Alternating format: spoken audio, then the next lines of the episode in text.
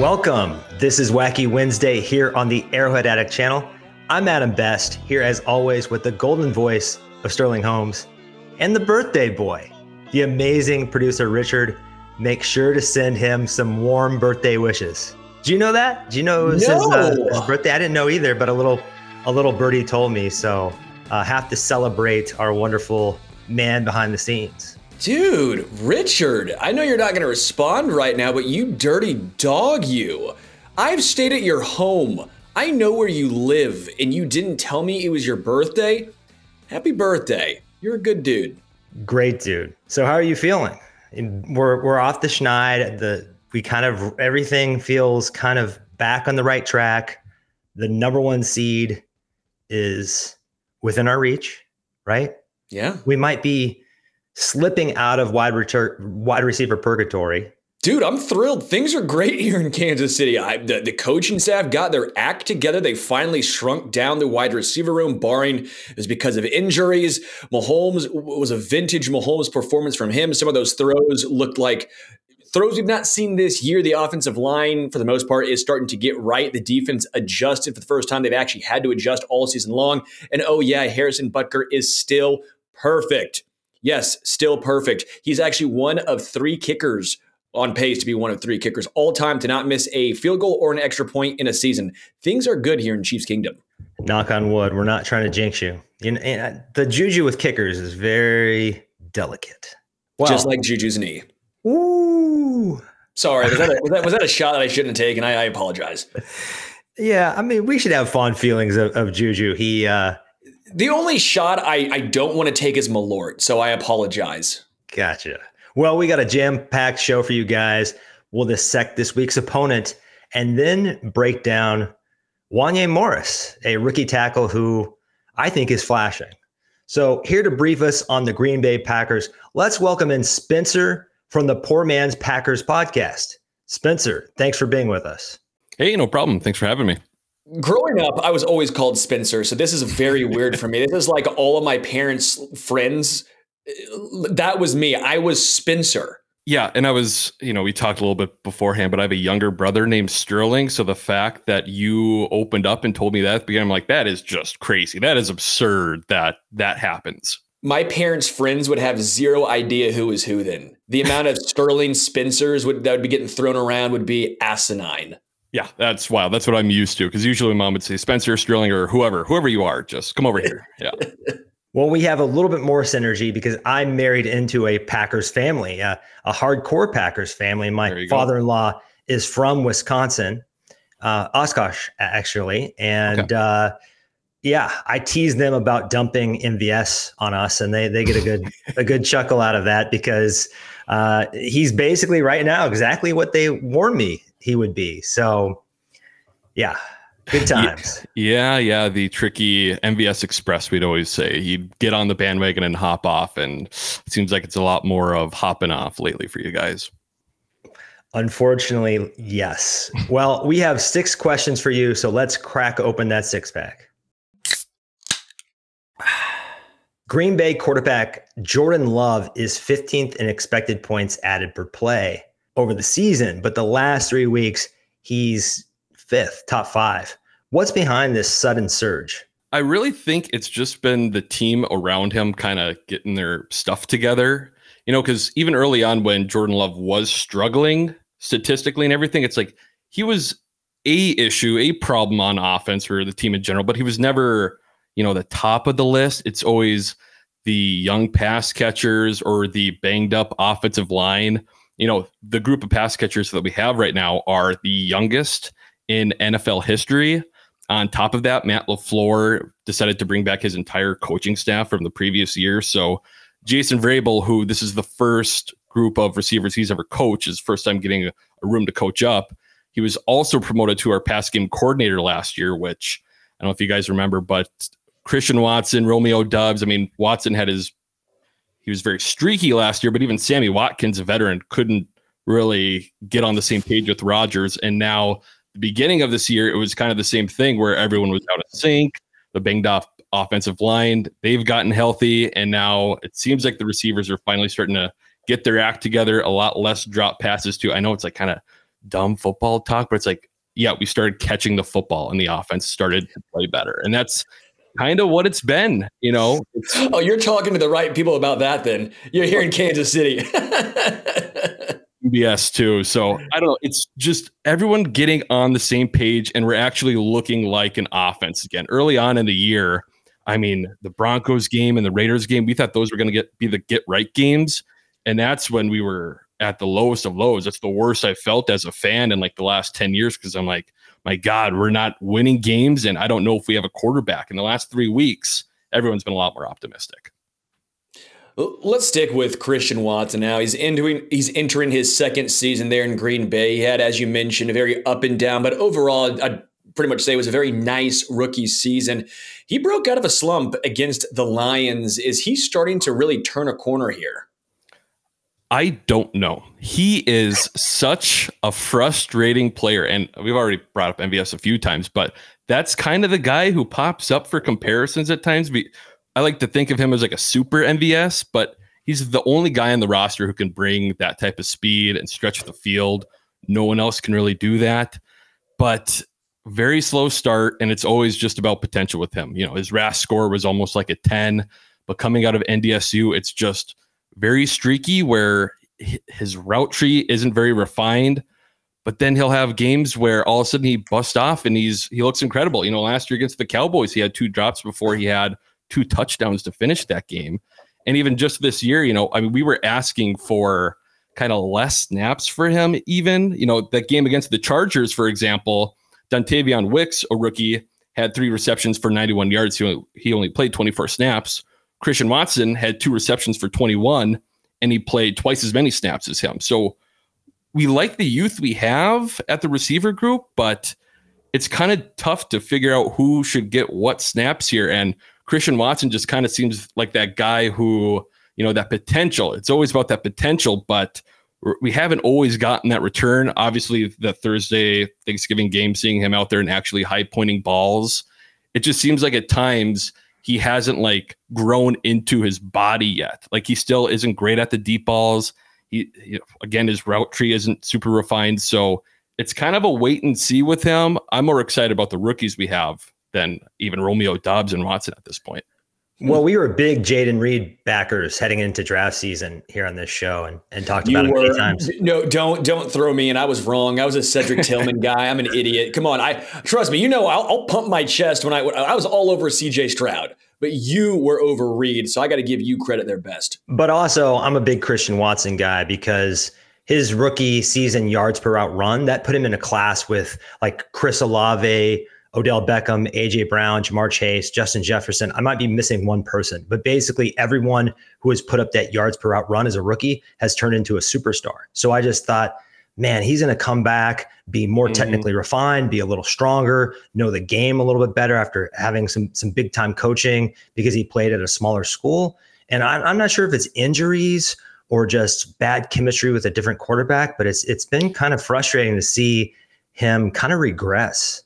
Yeah, and that's why I brought up Jason Vrabel's name earlier too. Obviously, I'm not in the coaching room or anything like that, but you just look at the amount of experience he has, and before this year, you know, the, his first year coaching, he had Davante Adams in the room. Well, I would like to think Davante probably taught him more than Jason taught Davante Adams. You know, and now without that veteran presence in there, I'm not sure who's really leading that room. Like even today in the presser Matt LaFleur talked about Bo Melton being a good veteran guy in there. Bo Melton's an undrafted dude who's been kicked around the league for like three years here. And you look at who's consistently been more productive for this team. It is the rookies, Jayden Reed out of Michigan State, and then Dontayvion Wicks out of Virginia, who I know their coaching situation wasn't the best last year. But compared that to Christian Watson, NDSU, and Romeo Doubs from Nevada. It's just there's been a slower process from the second year guys than the rookies this year. I mean, drops, inexperienced uh, wide receiver coach. We are the Spider Man pointing meme right now. It's very similar to what we're going through in Kansas City. We've got a guy named Connor Embree who is very inexperienced compared to uh, some of these other coaches coaching premium positions. Let's stick with premium positions. Let's talk about edges. I've been very impressed with Rashan Gary. When it comes to pass rush win rate, his is 21.9%. The only people he trails, this is a fantastic list to be a part of Myles Garrett, Micah Parsons, Nick Bosa. That's it. How will he challenge the Chiefs' new tackles? Yeah, I mean, he's he's he doesn't have the most exotic set of pass rush moves. You know, whenever we get a replay of a sack, it's usually a bull rush. That's what he does.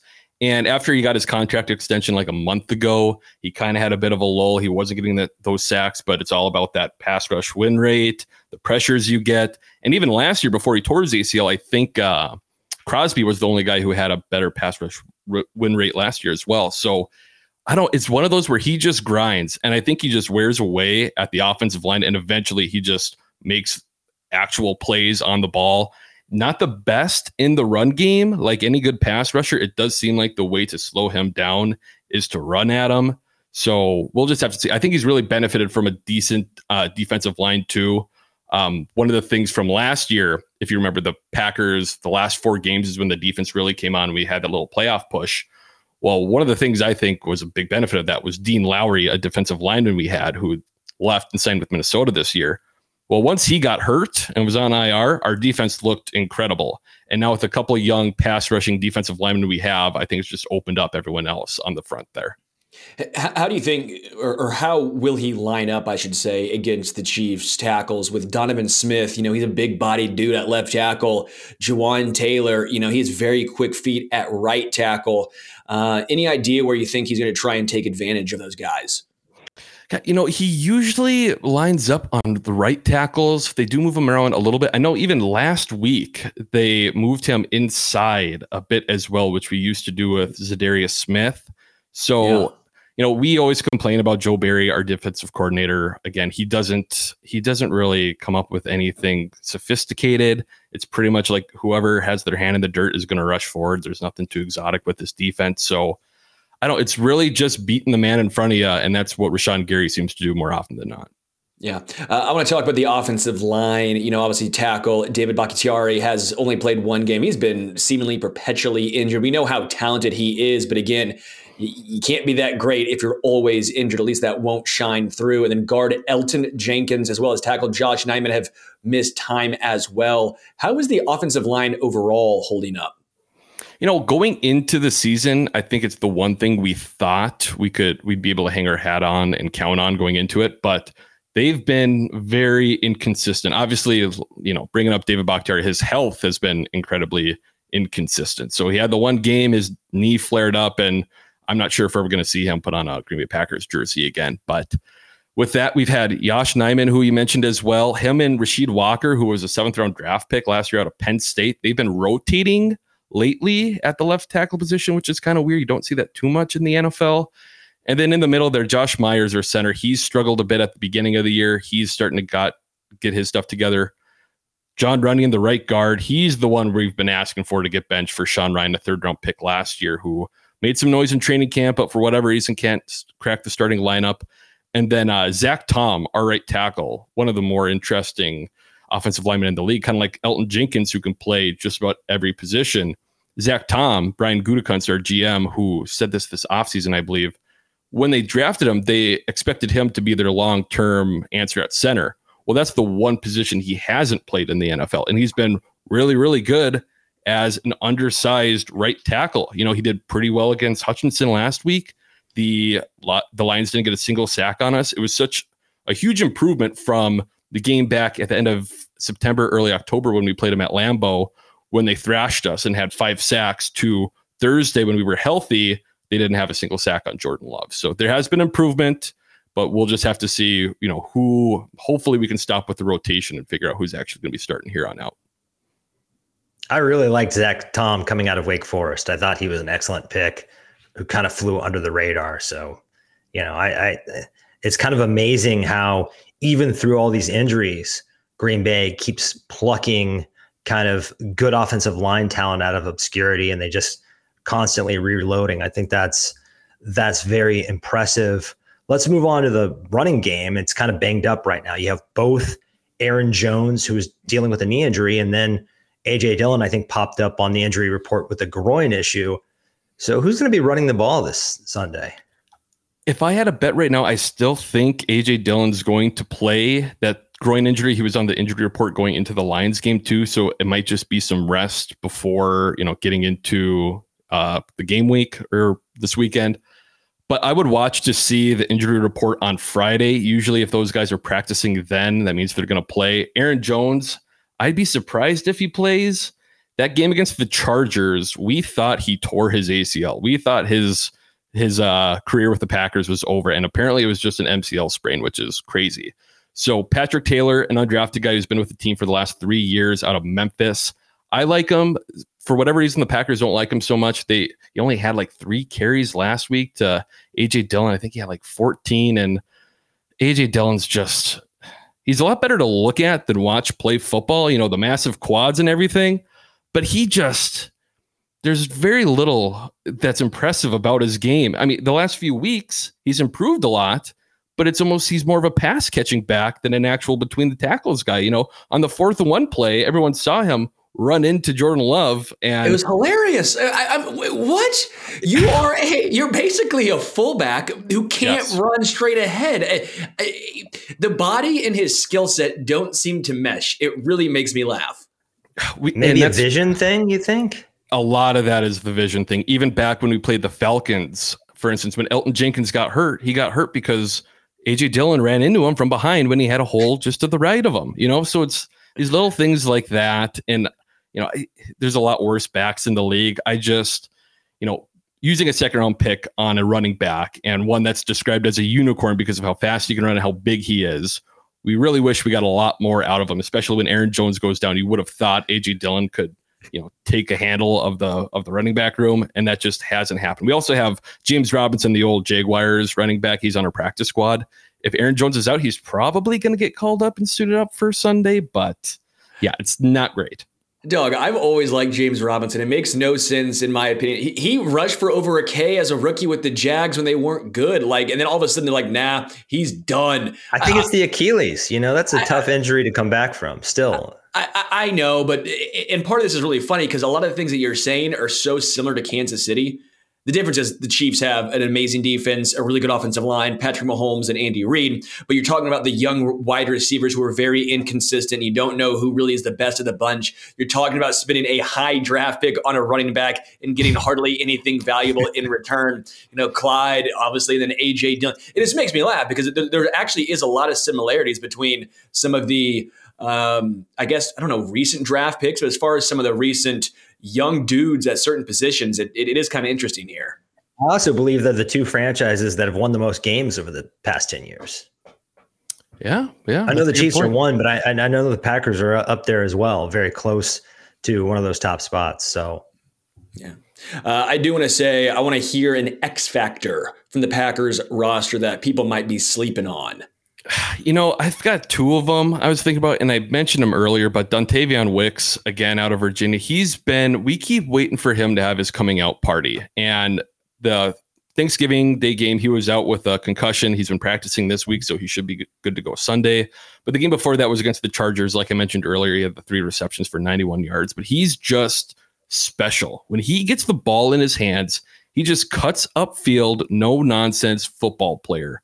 And to get him back, I, like I said, I'm just waiting for someone who can consistently catch the ball and get yards after the catch, which we haven't had a ton of in this offense the last few years. And he's he's the guy that if someone's going to bust off, I think it's going to be him. There's also Tucker Kraft, who's tight end one right now with Luke Musgrave lacerating his kidney against the Chargers and still playing the last quarter through it. He didn't even tell the coaching staff that he was hurt until after the game. Then he had to go to the hospital. But oh. Tucker Kraft, the third round draft pick out of South Dakota State, he had his first touchdown of his career last week against the Chargers. He had a really nice reception down the sideline where he almost scored. You know, he didn't have a ton. He wasn't super involved in the pass game against uh, Detroit but man, he he's the other guy too, where maybe not in this game, but his potential's looking up, and there is that room with Musgrave out that he could, you know, take that step this week too. A jackrabbit, right? He he went to a school that's kind of becoming famous for producing tight ends. Dallas Goedert also went there. So Yep, and uh, Adam Vinatieri, I believe, South Dakota State. Yeah, oh, they got some kickers in their blood too. Mm-hmm. And and what about a final score prediction for us before we get you out of here? You know, before the line before the Lions game, I I had a feeling we'd get killed by the Lions and then beat the Chiefs. Like at Lambeau, I thought, you know, sneaky, maybe we're in it because you guys have been struggling, you know, more more than you have, you know, the last few years, it seems like. But then after we crushed the Lions and looking how you guys finally had a second half offense, which again, it's like the inverse thing where we we've been terrible on offense in the first half, and you guys have been terrible on offense in the second half. It's weird how there are these uh, connections going on, but I think it's been three or four good games of Jordan Love, and I think we're due for a clunker. You guys obviously remember back in 2020 when he started uh, in Kansas City. Was that was Spags on the hot seat back then too as your defensive coordinator, or was he sitting pretty back then? I think Spags has always been sitting pretty. The fan base is just Okay. insane about Okay. him because you know I I think he's until this year he just didn't have great talent on that defense all around, Sure. and he kind of made uh you know he kind of made everyone look better. And I Okay. think it's just it's uh, I mean I hear about Joe Barry all the time given my family, but but I, I think he deserves it a little bit more. But also, it's easier to say the defensive coordinator is the problem than say we've got five or six weak spots on Yes. the defense and have to be like honest with yourself as a fan. So I think some of that happens with Spags. But yeah, bad situation for Jordan Love. Uh, Aaron Rodgers gets COVID. He has to prepare for Arrowhead, his first start Mhm. ever against you know game planning Spags. I I didn't hold that game against him. I mean, who who really can? Yeah, that was a really tough spot to be in. And it seemed like, too, obviously, I don't pay attention to the Chiefs as much, but that's when Spags really started blitzing. And maybe he kept going with that sense of thing because that's what Jordan Love struggled with. That's what I think they're prepping for, expecting going into this game. So I've got a score. What did I have? I think 19 to 27 is what I had. Packers losing this game. But I don't know. Lambeau Field. I guess it depends if Taylor Swift's going to be there. I'm sure you guys love talking about that uh, this year too. But we have Simone Biles, obviously the Olympian. She is um, married to Jonathan Owens, our safety, so she might be there too.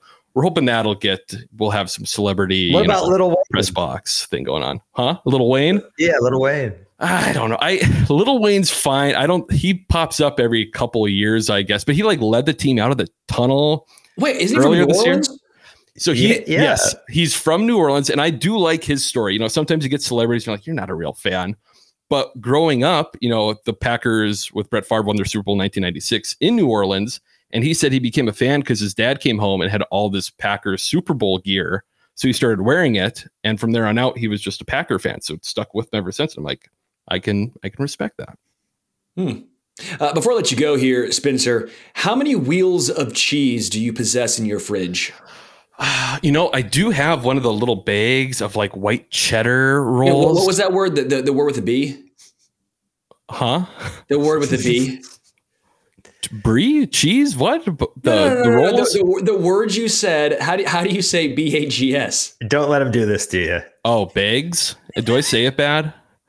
No, it's I can tell you're from you're from Wisconsin. Yeah, I was deer hunting two weeks ago too, so I'm a true I'm a true Wisconsinite. No, I've Authentic. yeah, we've got a couple very small rolls of cheese. So don't worry, just to snack on them, put on crackers. I'm not too crazy. More of I don't like cold cheese. I like heated cheese, mott sticks. You can even I like I'm such a sicko. I get Parmesan cheese, heat up a frying pan and just sprinkle it on there and get those little hot cheesecakes. Oh yeah, I'm a I'm a weirdo, but I'm a Wisconsinite. What can I say? Well, thank you so much for joining us, Spencer. It's been a blast. Good luck on Sunday. All right. Hey, thanks. You guys too. Oh, that's hilarious. I'm a big cheese guy myself. I, but I'm not really a warm cheese guy. I see. I'm the opposite. I have a whole bunch of blocks of cheese in my in my fridge. Just got a new Tennessee whiskey bourbon cheese. I'm really intrigued to try it. No, uh, no fonduing for you. I like fondue, but like I, I don't like soft cheeses necessarily, and I don't want the cheeses like thrown in a pan and then like crusty. That doesn't do anything for me. That What doesn't about do- queso? Queso? Queso's great. Queso's real good. I, I don't like crusty warm cheese. Does that make sense? You know, like when you get, when they put like some of the Parmesan in a pan to get like the little cakes. I'm out on that. Like even cheese curds, kind of out on. Like I, maybe I'm too classy over here, but uh, It might be uh, just a texture thing or a visual thing too. I'm a big know? texture guy. Okay, so it's Big a texture texture guy. Well, everyone be sure to check out the Poor Man's Packers podcast if you want to learn more about our opponent this week. But now, some business before we move on to Hot Take Kingdom. Yeah, everyone, if you are looking to bet, to have some fun, Quick reminder that Arrowhead Addict is running a deposit match promotion up to $100 for any new Sleeper Daily Fantasy user. Make sure to use our code FANSIDED2 when signing up to receive your deposit match. Please remember to always game responsibly. Scan the QR code on screen to see if you qualify. This week's Hot Take Kingdom, I'm excited about it because it's kind of a continuation of a little battle, friendly battle that you and Connor have had on the Tuesday show. I know what you're doing. Yeah, yeah. I know what you're doing. Uh, le- hey, let me cook. I got to get on, in on it too. You know, Can- this can- is can- is, is Matt Connor going to come out like it's WWE? Like, is he going to come walking in, just going to hear some music and by God, that's Matt Connor's music. no, no, it's just you and me. I, I don't, I don't, uh, I don't have any any outside interference. You know, when the ref isn't looking in Hot Take Kingdom, that's not how we roll. So this week's Hot Take Kingdom is since Donovan Smith is struggling at left tackle, the Chiefs should start rookie Wanya Morris instead. Welcome to the kingdom.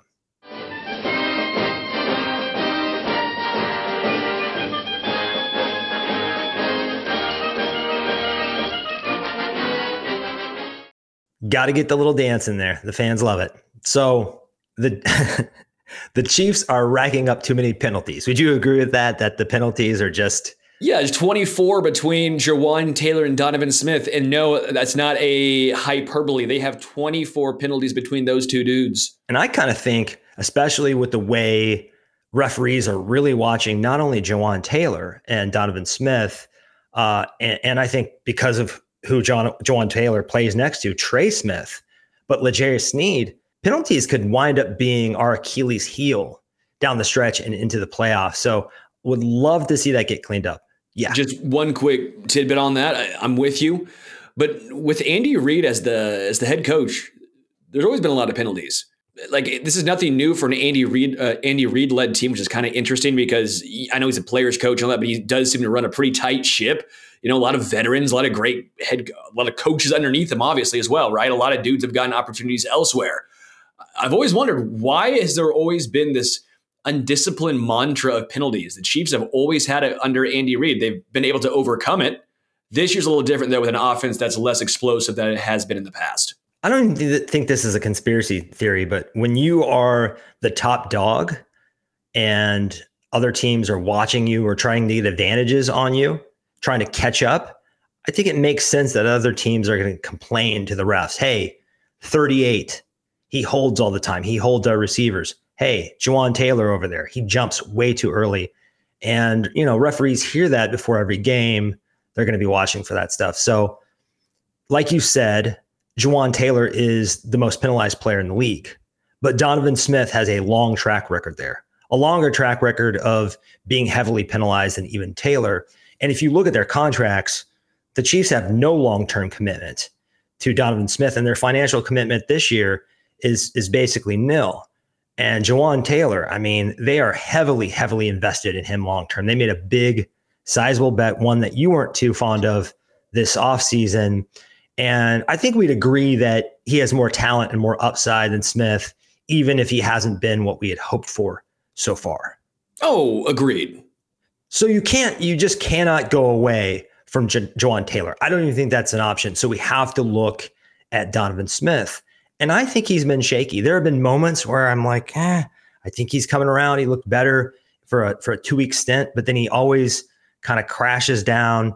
Uh, he has a 59.3 PFF pass blocking grade. And he's even worse in the run. That's 46 run blocking grade. He is uh, 15th among tackles in ESPN's pass block win rate. But if you see when he gets beat, it's usually not pretty.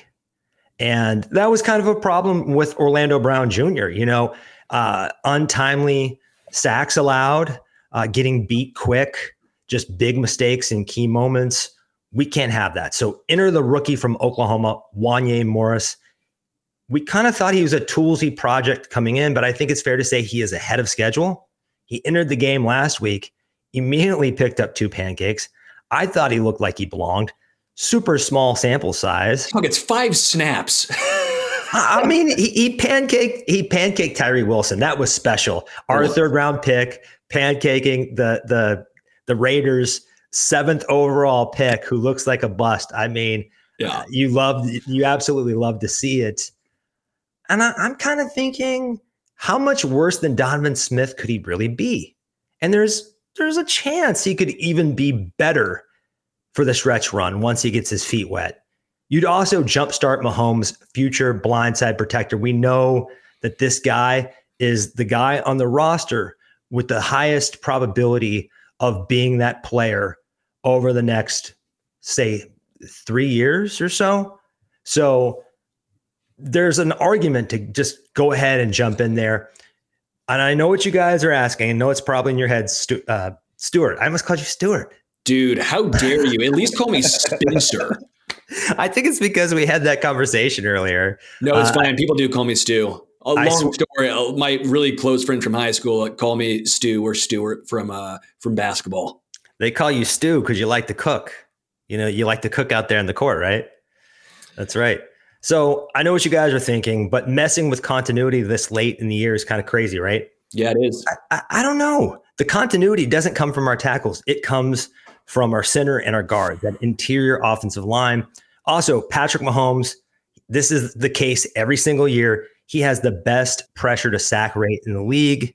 Even though he invites pressure, he's, you know, the best tactical scrambler there is, probably that there has ever been. He just doesn't take sacks.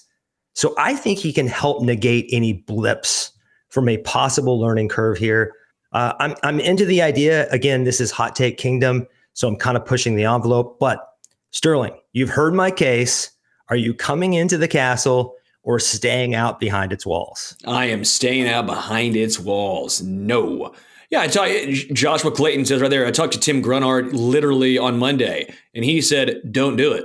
Yeah, because I, I, brought this question. Actually, I, I, posed it for Matt Connor, right? I was, I Matt Connor's been saying this, and I'm like, all right, let, let me get a NFL Chiefs Hall of Fame lineman's thought process on this. And he's like, no, you don't do it this late in the season. Continuity. Uh, and he's it's, again, it's not saying that Wanya Morris is bad, but you don't know. You know what you have with Donovan Smith. And what you have with Donovan Smith is an eight and three record with, quite frankly, not a ton of pressure being put on Patrick Mahomes. Mahomes knows how to operate with Donovan Smith at left tackle at this point in the season, right? Joe Thuney knows what he's going to do. The Chiefs know how to operate with Donovan there as far as does he need help? Against certain players? Do we need a chip? Do we need to add a tight end over here? Do we need to have Joe Thuney go this way, shift this way to help him out? You don't know that with Wanya. So how many games? How many games is it going to take before you find out what he is, before what his strengths and his weaknesses are? You're eight and three. You're in the stretch run before you hit into the playoffs. You're trying to get the one seed. Why would you? Why would you even have the opportunity to do this right now? Why would you even want to do this right now? I understand the thought process. If this is Madden, go right ahead, man. I'm all in. It's not Madden. It's real life. I like Wanya Morris. That was my favorite draft pick the Chiefs made. I said it, my favorite draft pick. I don't want to see this year. I don't think Donovan Smith's been that bad. He's not been good. He's been below average, but he's been serviceable. He's been fine. And the Chiefs have been able to win with fine. He's not been the major issue here. He's not. Why would you recognize or why would you go against something that is working right now? Okay. Sometimes the devil you know is better than the devil you don't. Lauren Shakes, I uh, appreciate that. He says it's a good question from me and a good answer from you. And that's kind of why we do this. It's uh, a useful thought experiment, I think. You mentioned Joe Thuney. He is first in ESPN pass block win rate, and he is 10th in PFF pass blocking grade. That's among not just guards, but centers, tackles, all offensive linemen. So you mentioned that that he's familiar with Donovan Smith. Well, he's such a linchpin there. He's such an anchor that I think any left tackle you stick in there is going to benefit from playing alongside him. Sure. Uh, and and and also I, I get what you're saying about Donovan Smith is is it's working. But you could also say the same thing about Marquez Valdes-Scantling. Like the offense is is we're you know we're eight and three. He had to play some part of that. Yeah, but but but but but, but, but, but hear me out now. Wide receiver's been the issue all along. It's why the Chiefs have not won more games. What about the offensive line? Have they been the reason the Chiefs have lost a game? Now, if you want to say penalties, I'll at least entertain that. I think you can make an argument to an extent, but again, even that, I don't think that was the main issue there. Um, we knew Donovan Smith was going to have penalties. He's going to have about one a game. He's always been a heavy, heavily penalized player. He's not reverted back. It looks like last year was not just a outlier. That was the new Donovan Smith. That is who he is, which is a guy who was really good, but age and injuries have caught up to him. We thought the patchwork offensive line of the Buccaneers was potentially why he had such a steep drop off, but I also think PFF has been a little hard on him. I think he's been a little better than some of the numbers have indicated. Uh, when he gets beat, he does tend to grab, but PFF, from what I can tell, heavily penalizes the player for when they get penalties. Look at L'Jarius Sneed. L'Jarius Sneed's been locked down all season long, but because he has a decent amount of penalties, you won't see him anywhere near the top of any PFF rankings, which to me is is bullshit. Okay, because he does it for a reason. You'll, you'll take one catch for eight yards and one penalty for five. Are you serious? Okay, that's two catches for thirteen. Then he had six straight games of 125 yards receiving. That's lockdown. Yeah, they, I mean, they grade Trent McDuffie well. So I think L'Jarius Sneed is just one of these players because of he's the most physical corner in the league. So he kind of breaks their system. And I agree, it's not it's not representative of how well he plays. Uh, but they just got that one wrong. But but I do think Donovan gets quite a, a bit of penalties, and when he gets back, when he makes mistakes, it's pretty brutal. It's typically uh, he loses fast, he makes mistakes in big moments. So I kind of agree with with dinging him more uh, than uh, than maybe some other players. Not not so much on L'Jarius Sneed though. Yeah. Uh, I think if you were going to do this, it would have to happen now against an inferior opponent when when you still have six games left. But uh, I probably agree with you that just stick with the the offensive line that's that's working uh, fairly well and remember, last season, we had Andrew Wylie and Orlando Brown Jr. At this point of the season, we were all still kind of up in the air about whether they were going to make it through the playoff stretch without dooming us. And Andy Heck got them gelling at the right time. And in the Super Bowl, they played their best game they've ever played as a unit. So I think we have to trust the coaching staff once again. But I'm after seeing just that little glimpse last week, I'm a little bit more excited about Wanya looking forward. I know it's let's like not get it too far out ahead of our skis, right? But yeah, I mean, again, I, have always liked Wanya that draft pick. I, am I'm, I'm a huge fan, so I can't wait to see him. Just hopefully we don't see him this year.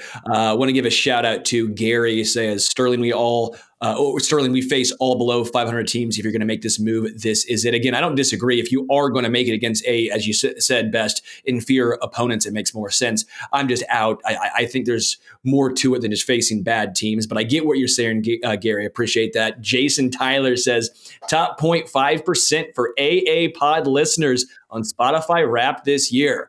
Thank you, Jason Taylor. Tyler, you're the man. Jason Tyler, 0.5%. That's great right there. And then also, huge uh, shout out to a TPG, TPT Chiefs football podcast for the super chat here. It says, What's up, boys? I have one question and one hot take. The Chiefs will average 30 points until playoffs. And should Kelce, Pacheco, and Rice be priority on offense? Second point, I will say yes. You get the first one here, best.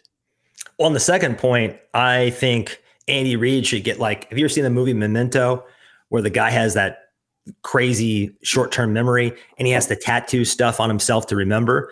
I think Andy Reid should just tattoo on himself Kelce Pacheco, and Rice because that's who we have to roll through through the rest of the year. No MVS, maybe a dash of Watson, no no Skyy, no like you know. Let's just ride. Let's narrow our uh, our touches down. Uh, Thirty points per game. That's pretty lofty. You know, the Chiefs could get out to a twenty-four to nothing start and kind of just sleepwalk through the rest of the game. So I'm going to say no. But I do think their offensive performance and especially their second half offensive performance will be better from here on out. Uh, they found something last week. So let's move on to our next segment the crowd pleasing Kansas City stock market. Let's do it, baby. Greed, for lack of a better word, is good. Fugazi, Fugazi, it's a wazi, it's a woozy, it's a fairy dust. Tell me the difference between stupid and illegal, and I'll have my wife's brother arrested. Drew Tranquill deserves more snaps than Willie Gay when Nick Bolton returns and tightens the linebacker rotation. Pump or dump? Oh, bleep you, man. This is tough. The Chiefs really just have four incredible linebackers, and they all do things differently. Um, oh, slight pump. Willie Gay Jr.'s been so good. He's been so good, but I think Drew Tranquill's been a little better. Uh, damn, best. Honestly, in obvious passing down situations, I wouldn't mind seeing both Willie Gay and Drew on the field, right? Third and 13, third and 10.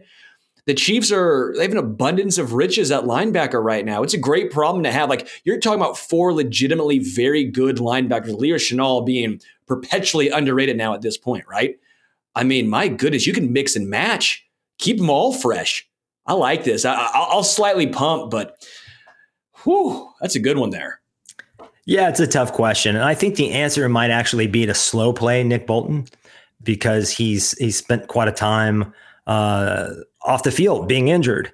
And you want to keep all these guys healthy. So maybe it's a luxury to make sure none of these guys are overworked heading into the playoffs, that they're all fresh and and you know late in the game. Uh, I would say though that I'm I'm a slight pump as well. Willie Gay, he's like to me, he's kind of like a Devin White player where he he's so athletic when he flashes. He looks like the best player on the field in spurts because he, I mean, he's one of the five most athletic linebackers in the league. I don't think that's a stretch. But Drew Tranquill is is such an intellectual player, and he's been one of the best blitzers at any position in the league. He has a top twenty pass rush win rate. He's great in coverage. We know that. He has a bunch of sacks. Uh, I think I think why I like Drew Tranquill so much is his history in college at safety. I imagine Spags look at looks at this guy and says, "Here's another player, kind of like the Honey Badger, where offenses don't really know what I'm doing with him because I he, he's such a versatile chess piece that I can move him all around. He can kind of be, uh, he's kind of like the re, the reverse of, uh, oh my gosh, I've I've I've uh, men in blacked myself on uh, number 49. I, I, just don't think Dan I'm going to say it. Yeah, I remember the name, but then I was like, I'm just not going to say it anymore. Why? Stop that. I hate fans that just rip on Dirty Dan. I know the ending wasn't great, but he made a lot of big plays and big time. Oh, oh that Houston Texans historic so comeback. Don't, oh, that was all. Don't act like he's LE over here, okay? We're not we're not playing this game. LE.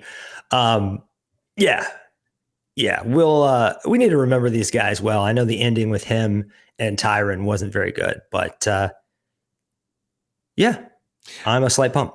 You can also do a little more 4 3. I know the Chiefs don't typically do a base 4 3 because I love being at a dime nickel sub packages, but let's be real now. We saw it against the Eagles and looked pretty nice with Leo Chenal out there with Willie and Drew. Now you can throw out Nick Bolton, Willie, and Drew. And if they can, they can go up against tight ends, you know, if, if teams are run heavy, I don't hate it. Here's the other thing you can do. Uh, you can occasionally have have five men down in the line and use Leo as as a pass rusher. You can do that too. He he's big enough to uh, to kind of rush the passer as, as kind of a de facto stand up edge. So there are there are options here. He's got a little, got a oh. tiny bit Melvin Ingram in him. Yeah, Spags is just looking around like he just has 37 different barbecue spots just all in front of him. And he just like, yeah, I want some of that. I want some of that. Oh, yeah, baked beans from Jack Stack. Yeah, I'll take some of that. Oh, burnt ends, a beef nooner from Gates with the extra hot sauce. Yeah, let me get some of that. Oh, a Z-Man. Sure, I'm bleeping in. Oh, LC's burnt ends. Yeah, I throw some of those in. Like, he's got it all. That, this is Spags right now, baby. The cupboard is full. I got a fun one for you now here. All right, next one on the KC stock market pump or dump. Among wide receivers with 250 plus targets, MVS has the worst targets per route run rate in the league at 9%. It's time to bench MVS, pump or dump. Pumping so hard, I just dislocated my hip. I mean, I could not, I could not pump harder. I have been on MVS uh, all season long, and actually, I got called out on the Thursday show I, I won't mention any names. I think we all know who's on the Thursday show for being too hard on MVS about a month ago. But but you know, I, am not always right. I was wrong about Skyy Moore coming into the season, but on MVS, you know, I like to say he's the world's highest paid jogger. I, I don't know what he's offering out there because I know he had the good block, but he's not the only wide receiver in the world who can block downfield. I mean, he's good at it. He's got a big frame. He's he's unselfish, but we've said this time and time again. Justin Watson this year has been a much better version of MVS, more consistent. So why not just give all the snaps to him and and then, you know, have, Rice do his role, uh, hopefully get Kadarius back, but even Skyy Moore for all his faults, he has some utility. Now, he's kind of a replacement level player, but you create these little pop gun touches for him. He gives you a tiny bit of juice. He's he, can catch the ball and make something happen once in a while. Same with Mecole, but Marquez Valdes-Scantling is a sub replacement level. He he he looks like an Arena League player. I'm sorry to be to be so harsh, but uh, I, I worry about him costing this team its season. Yeah. Um, by the way, I'm going to win some money off of these wide receiver bets, or at least some some some prizes here. Uh, Skyy Moore over a thousand yards. You had it looks like you're going to be growing out a mustache at some point, and only a mustache. You're going to join the club with me.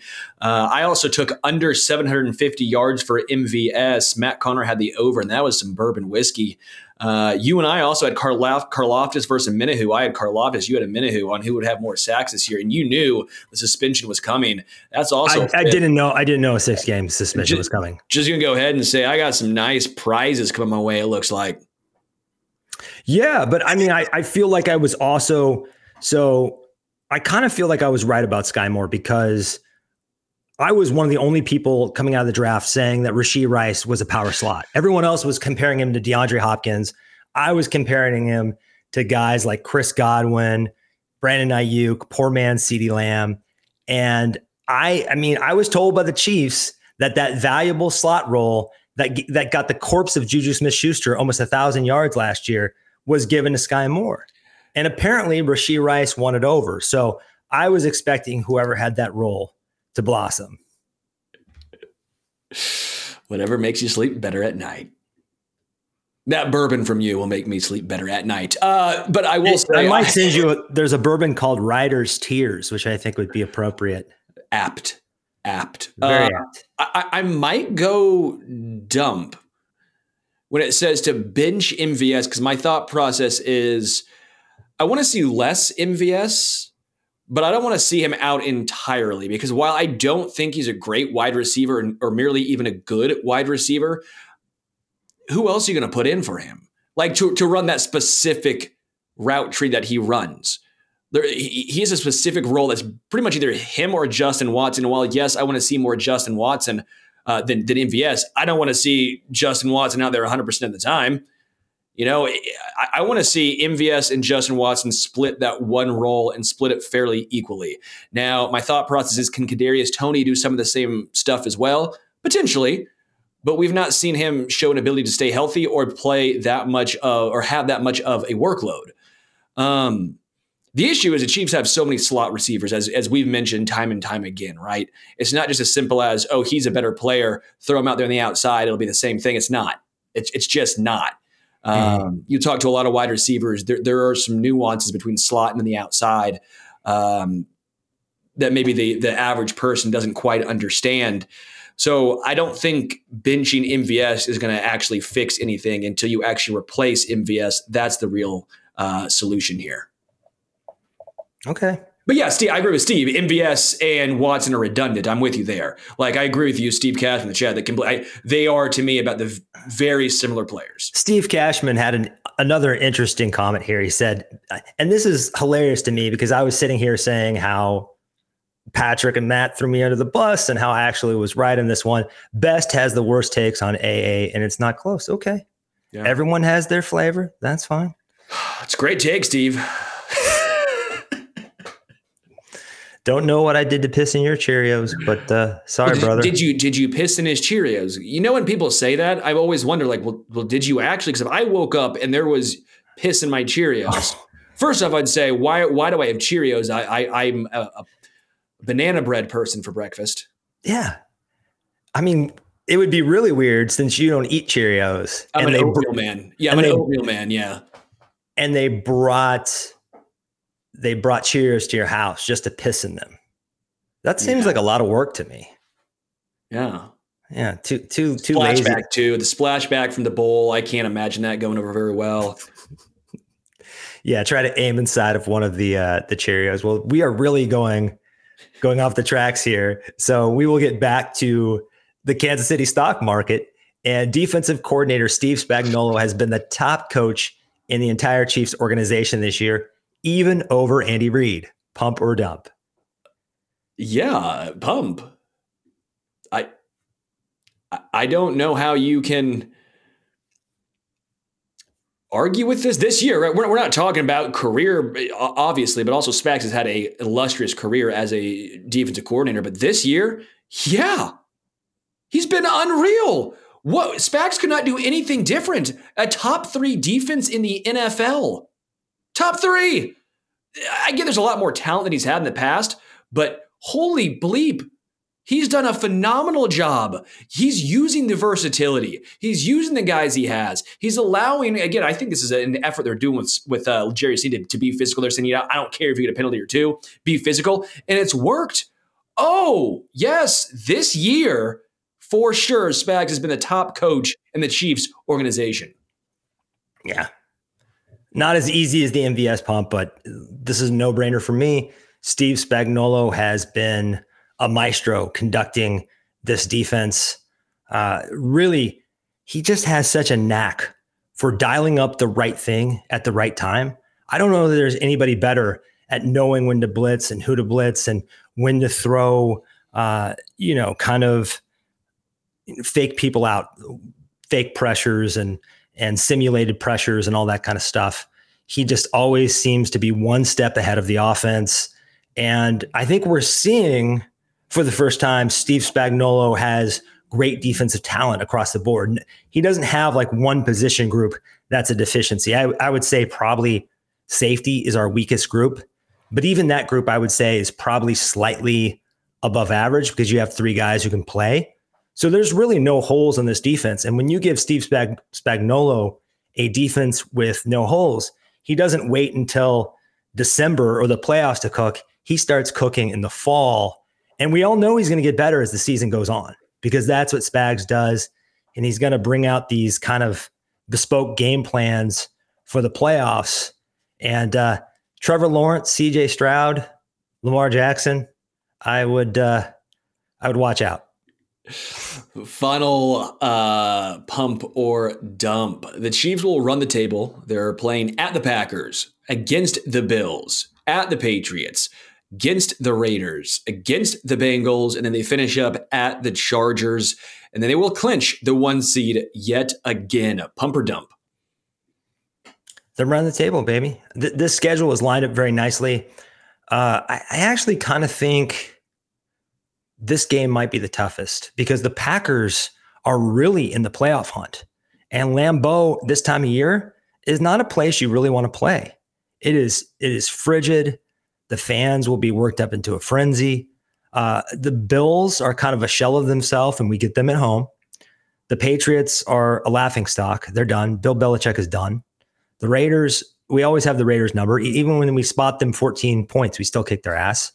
The Bengals, Jake Browning. I mean, what more need I say? And then the Chargers. I think the final week of the Chargers. I mean, you want to look up lame duck in the dictionary. That's Brandon Staley. I know that own, Chargers ownership's not going to find, uh, you know, fire him in season. That's just not how they roll.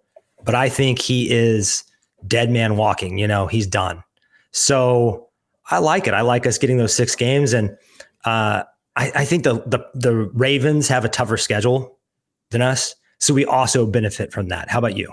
Yeah, I'm pumping. There's only two games that I that that I have any sort of questions over. Uh, at the Chargers because the Chiefs might be sitting their starters, right?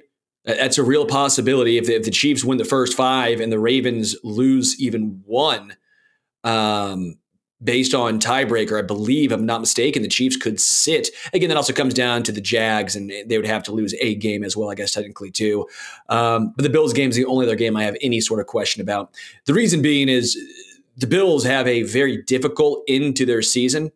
I'm not denying that, but it got a little easier with um, Joe Burrow getting injured. then you look at the Yeah. teams above them, and you're sitting here going, "You're telling me they're gonna they're gonna miss it." But the Browns, who have no quarterback, the Steelers, who have no quarterback, um, the Colts, who have no quarterback, are all gonna make it, and the Bills are not. The Broncos, like like like the Broncos are playing out of their mind right now. Their turnover margin is absurd. Now I think the Broncos are actually a decent team, but they're gonna have some come down to earth moment soon. Yeah, they've recovered like 75 fumbles or something. It's ridiculous. The Bills have been one of the more unlucky teams in the NFL all season long. A lot of the underlying numbers actually really likes the Bills, especially offensively. It all comes down to turnovers for them. All comes down to that. You know, Josh Allen typically plays well against Mahomes. He typically plays well against Kansas City. It's what he's done in the in the past. Now it hasn't always worked out, especially in the playoffs. But like that 13 second game, he played really well. It wasn't his fault necessarily they lost. No, not at all. And, and- and so I'm sitting here going, that might be for the Bills' playoff hopes. That might be it. They're going to throw everything, every possible thing at Kansas City, but I still don't think it's going to be enough. I just don't. With what we have seen from L'Jarius Sneed and Trent McDuffie, they are more than apt to take down and cover and take care of Stefon Diggs and Big Game Dave. Gabe, sorry. Dalton Kincaid's a very It solid doesn't tight matter end. what his name is. Dal- Dalton Kincaid's a very solid tight end. And at that point, I think Dalton Knox will be back as well. That's the only question I have. But Stefon Diggs does not give me any any cause to pause. Uh, Gabe Davis, and, and quite frankly, um, yeah, I say that's the only game I really have a question about. But I think the Chiefs take care of business. And that defense, with all its injuries and aging, has low key been kind of trash. They've been bad. You know, so I, it, they don't really scare me. The only thing that scares them, me about them is if the Chiefs' offense has one of these nights where they're heavily penalized, they have a lot of drops, and Josh Allen just starts speaking in tongues and walking on water out there and just has an all timer, you know, just gets on a heater. That could certainly happen because I think he tends to be pretty good when he's backed in a corner. It certainly wasn't his fault. I didn't think that they lost to the Eagles. He played great. Yeah, I mean, they sh- should have won that game. yeah, yeah. So I think they played the Eagles like that. They'll probably play play us like that. So so yeah. But come on, guys, we're we're gonna be the one seed again. That's what we do. That is just what we do. Yeah. No, I mean, it runs through Arrowhead. It's the Arrowhead Invitational. It's gonna happen again. Honestly, you know, it, it's not. You don't want to jinx yourself looking this far ahead. But I would say, I mean, you could make an argument that the best three teams in the league right now are in the NFC because I know you, you hate this, but Dak and the Cowboys, man. I mean, Dog, I've given him credit now. I do Stack in the Box on Tuesdays with Ian McMillan. I said, and I can't believe I'm saying this, I think Dak Prescott needs more love for MVP. yeah. Uh, Yeah, I mean, the, the, the running game's been bad. I mean, Tony Pollard hasn't been good, you know? I'm sitting here with a pocket knife, like, what are you doing? Dak Prescott. CeeDee Lamb, offensive player of the year, maybe. Micah Parsons, defensive player of the year. Well, now that Myles Garrett is hurt, maybe that will happen. But, but I think, uh, you know, you don't want to be foolish and look ahead to like, hey, the only three teams that can beat us are San Francisco, the Eagles, and, and Dallas. But I would say those are the other three best teams right now in the entire league. I'm not going to put Jacksonville up there with them. Are you? No. And, and again, Dallas doesn't scare me as a Chiefs fan. They scare me if they were playing, I don't know, the Giants. Maybe the Eagles. Maybe the, they don't scare me from the 49ers. The 49ers curb stomp them every time they play. So so I think the 49ers are the team that that everyone should be the most frightened. Them and us, because Mahomes is the boogeyman every time we get into the playoffs. Uh, it's just someone said in the chat, this is this is the dynasty uh, in the making. This is the golden era of being a Chiefs fan. We just got to soak it all up. With that, that's all we've got, addicts. Big props to the chat. We appreciate you guys. We love it when you agree with us. We probably love it even more when you disagree with us because it's hey, it sparks great conversation. That makes great radio. That's what we're here for. Before you roll out, do us a favor by liking this video. Consider subscribing if you're not, because you really should be. We're growing fast. We're adding a ton of content. And if you're an audio listener, either on Spotify or Apple Podcast, please consider giving us a five star rating. That always helps us reach more fans. We will be back next Wednesday at 4:30 p.m. Central. Same bad time, same bad channel. Until then, go Chiefs.